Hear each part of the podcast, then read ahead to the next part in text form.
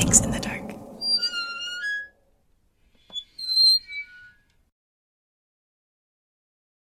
Hey, what's up? It's Ma Yang from Mix in the Dark. As you may know, I took two weeks off to recover from my cold, so it's great to be back and recording with a normal ish voice. School is also finally over for me. I just dropped off all of my teacher materials, so now I can focus on some me type of things. And with that said, a lot of things are constantly happening around me, and I feel like I gotta keep you in the loop. If you haven't heard, I am pregnant with my first baby. I will be going through an induced labor this coming Wednesday, which means my baby boy will meet the world a little sooner than expected. This also means that I will be taking some time off of storytelling to recover and to just spend some time with my little family. I will be completely absent during the month of July. In honor of our new addition to the family, I've got a set of creepy baby stories to tell you. I hope my baby has a strong heart because he has no choice but to listen to this set with you as well. Please enjoy. Story 1 There was a couple who had two children. One is a girl around the age of five, and the other an infant who was just a couple of months old. The husband worked second shifts while the mom stayed home and watched their children. Their new baby was born with a congenital lip split, or what you would call a cleft lip. Because of this, the mom felt that the baby was not fit to be hers and did not love the baby the same. She was bothered by what her baby looked like and could not find herself to accept her baby. One night, while the husband was still at work, the mom decided to put the baby in its stroller. When she got to the stairs from the second level of the house, the mom pushed the stroller down the stairs while the baby was still in the stroller as an attempt to kill the baby. The stairs were very steep, so her plan worked. The baby did not survive the fall and passed away that day. Since the baby was in the stroller, it looked like it was an accident. No one was suspicious of the mother, and the case was closed. A few weeks later have passed after the mourning and quick funeral of their lost child. Things slowly went back to normal. One night, the mom was setting up the table for dinner. The mom set up two plates, one for her daughter and one for herself. The daughter was sitting on the chair looking at her mom set up the table and asked, Mommy, why didn't you put a plate out for baby too? The mom looked at her daughter, confused, and replied, What are you talking about? Baby is not here anymore, remember? The daughter pointed at the empty chair next to her and said, No, mommy, baby is right there. Baby's hungry. The mom panicked when she heard her daughter say that Scared, she grabbed her daughter's hand and they got out of their house until the husband came home from work. A couple of weeks later, there was a particular night that rained extra hard. The mom had just finished putting her daughter to sleep in her room. She went to the living room to watch some TV while waiting for her husband to come home. Their TV was set up next to their living room closet, where there was about six inches of the door still opened. While she was watching TV, she noticed something in the corner of her eyes. She thought she saw what looked like a pale hand reach out from the inside of the closet and slowly waving at her. She thought that her eyes were just playing tricks on her, since she noticed it from the corner of her eyes, so she turned her attention to the closet. And there it was. The little pale hand was still waving at her. She screamed as she ran to her daughter's room and covered herself underneath her daughter's blanket. Nothing else happened after that event, so she never mentioned it to anyone. Years later, she and her husband decided that it was time to conceive again. They tried for months and years, but there was no luck at all. They finally decided to ua neeb to see what was wrong. The goal of the ua neeb in this case was to look into the spiritual space of the family to see if anything was blocking conception from happening. When the shaman was done with his ritual, the shaman asked the mom, Have you harmed or done something to someone to get them upset in the past? No, she nervously replied.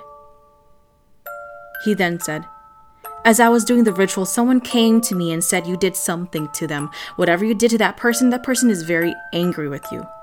That's the reason you aren't able to have children right now. Desperate to bear more kids, the mom finally admitted to her crime. The family was angry at her. But as angry as they were at her and as wrong as the decision was at the time, the family could not do anything about it. They also did not want to get police involved, especially since it happened such a long time ago already. The shaman then sent Joss money to the baby and told the baby not to be upset and to go reincarnate and find new parents who would love the baby. The couple ended up being able to have children again, but all of the kids afterward were born with cleft lips just like the second baby.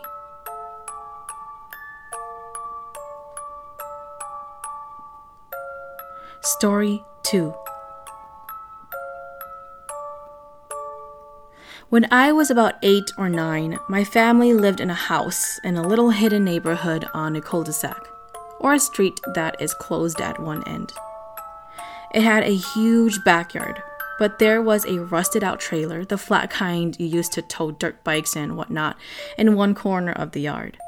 That area of the yard always gave us the creeps, so we never went over there. Neither did our dog. My two younger sisters shared a room, but they would come sleep in my room every once in a while because they said there were weird lights in their room. My parents passed it off as the streetlights bothering them. One night, I woke up to this weird feeling of anger. It was like when you're standing next to someone that is murderously pissed at you. There was a shape of a person standing in the doorway and a single red glowing light like the cherry of a cigarette. Both my parents smoke, so I thought it was one of them. I sat up and said, Mom? Dad? But there was no response, and then the figure and the red light were gone. I pulled the covers over my head as quickly as possible and made myself into a tight little ball. Then there was a tug at the blankets at the bottom of the bed. I pulled the blankets back up, and there was another tug. I was terrified and unable to move, so I just held onto the blankets as hard as I could. The tugging stopped, but I was frozen with fear. Eventually, I fell asleep again. When I asked my parents about it the next morning, both of them said they were asleep the entire night and it must have just been a nightmare. Fast forward some 20 years, I used to have nightmares about the house, but especially the corner of the garage turned den, which looked like a black hole in my dreams. It was a one story house, but I used to have dreams of running downstairs into the den where I knew if I went close to the black hole, that something evil would get me. I also had dreams about the other houses in the neighborhood being evil, and if I went to them for help, I would die. My younger sister and I were talking about the house with our mom one night, and she described having almost the exact same nightmares. But we've never spoken about it before. In her dreams, she would run down the stairs into the kitchen where the cupboards would be opening and closing by themselves. There would also be a man standing in the den near where I would see the black holes in my dreams. Needless to say, all three of us were pretty creeped out. I've been by the house a few times and still get this eerie feeling when I come into the neighborhood. Maybe it was built on an Indian burial ground.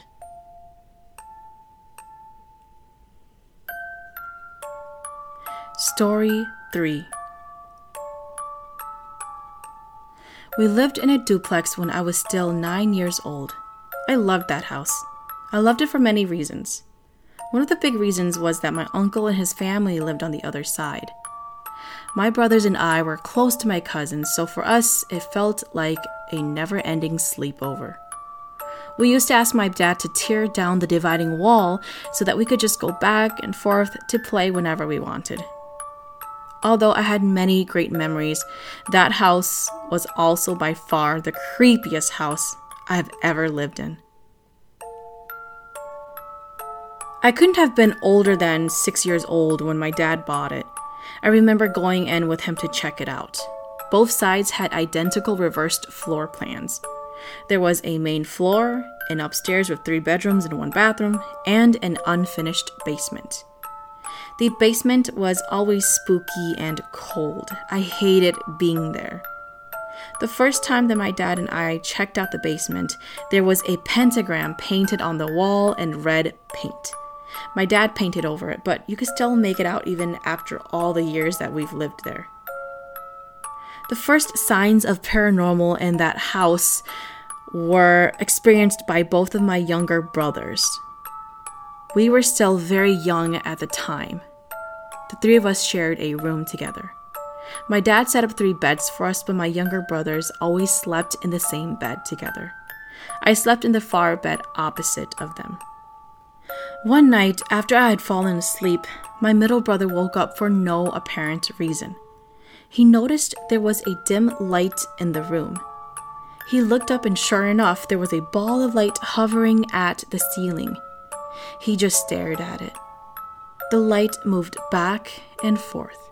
He said he whispered my name, but I was sound asleep. He then whispered our youngest brother's name and found that he was also awake. Do you see it? Yeah, I see it, my youngest brother answered. They were only about six and seven years old at the time. They said that the light would fly down and shock their faces and then fly back up like it was playing with them. They quickly pulled the covers over their head, but the light just flew through the covers and shocked them again. They laid there scared out of their minds. After 15 minutes or so, the light faded and vanished. They ran to my parents' room. My dad responded by yelling at them and making them go back to bed. To this day, they swear they both saw it. After my grandfather died, something strange happened. One night, I was watching TV. By this time, I was probably around 10 or 11 years old. Everyone else had gone to bed. I still remember clearly. I wanted to watch Head of the Class. After the show ended, I carefully turned on all of the lights downstairs. The downstairs was laid out so that the TV was in the living room. To get to the stairs, you had to go through the dining room and then to the stairs. So I turned on the living room lights, then the dining room lights, and then the stair lights. I went back into sequence to turn off the TV, then the living room lights, and then the dining room lights. Then I went upstairs. I felt spooked already for some reason, so I ran upstairs and then to the bedroom that I shared with my brothers. I put on some shorts and ran to the bathroom to pee. As I ran by the stairs, I made sure to notice that all the lights were off. After I peed, I came out. When I came to the stairs, all of the lights were on. At first, I thought maybe someone got up. I ran downstairs and looked around. Every single light was on, even the kitchen light, and I was never even in the kitchen. Worse yet, no one else was awake. I quickly ran through and turned off all the lights. I ran upstairs and threw the blankets over my head. I was never so scared as a kid. Story 4 My parents live in a small town in Oklahoma where the Hmong community is tight knit and everyone knows each other. There was a Hmong lady who passed away, and my dad attended her funeral. My mom did not want to go because when my dad decided that they would go, it was already 11 p.m. at night. So my dad went without my mom. The funeral was a good 40 minute drive away. My dad came home after 1 a.m. The dogs on the farm were barking as usual. My dad also happened to be on his 24 hour business cell phone with his people. He went into the computer room where he found my mom watching Thai dramas on YouTube. She was supposed to be asleep with my youngest brother at the time because he had school in the morning. Well, my dad wasn't surprised and watched it with her anyways. Soon enough, my baby brother, five years old at the time, started crying, and my mom rushed in by his side as though she was there the whole entire time. He kept crying and saying, Mommy, where are you, Mommy? You're not here. My mom finally got him to fall asleep again. She was also getting sleepy herself, so she went into the computer room and told my dad to go to bed. My typical mom ended up watching more Thai dramas with my dad. My baby brother then started crying really hard again. It was then that my mom decided that now this was the time to really go to bed. She had a hard time getting him to quiet down this time around. He was crying so hard, it was like someone was hurting him. He cried himself to sleep even with my mom there. The next day, after my baby brother returned from school, he asked my mom, Mommy, do you want to know why I was crying so much yesterday? My mom asked him, Why, baby? He pulled her towards him and whispered to her, I saw a lady that had short hair like you sitting on top of the dresser. She kept staring at me, but I knew that she wasn't you. My mom freaked and backed up and said to him, Don't say things like that. You are going to only scare yourself. My baby brother said, No, mommy, really. It was really dark, but I saw a lady sitting there, right there. He pointed toward the dresser. Later that day, my mom confronted my dad about going out late and coming back home so late. She told him what my baby brother said to her, and he said that my baby brother was probably dreaming. And then he remembered that the lady who passed away had short hair like my mother's. Then he also remembered that he didn't put his hand over the burning stove to ward off any wandering spirits.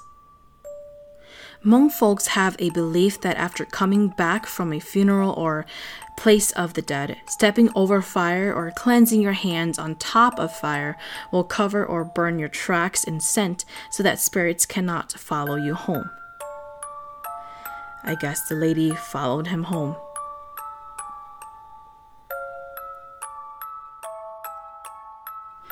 Thank you for listening to Mix in the Dark. I'm your host, Ma Yang.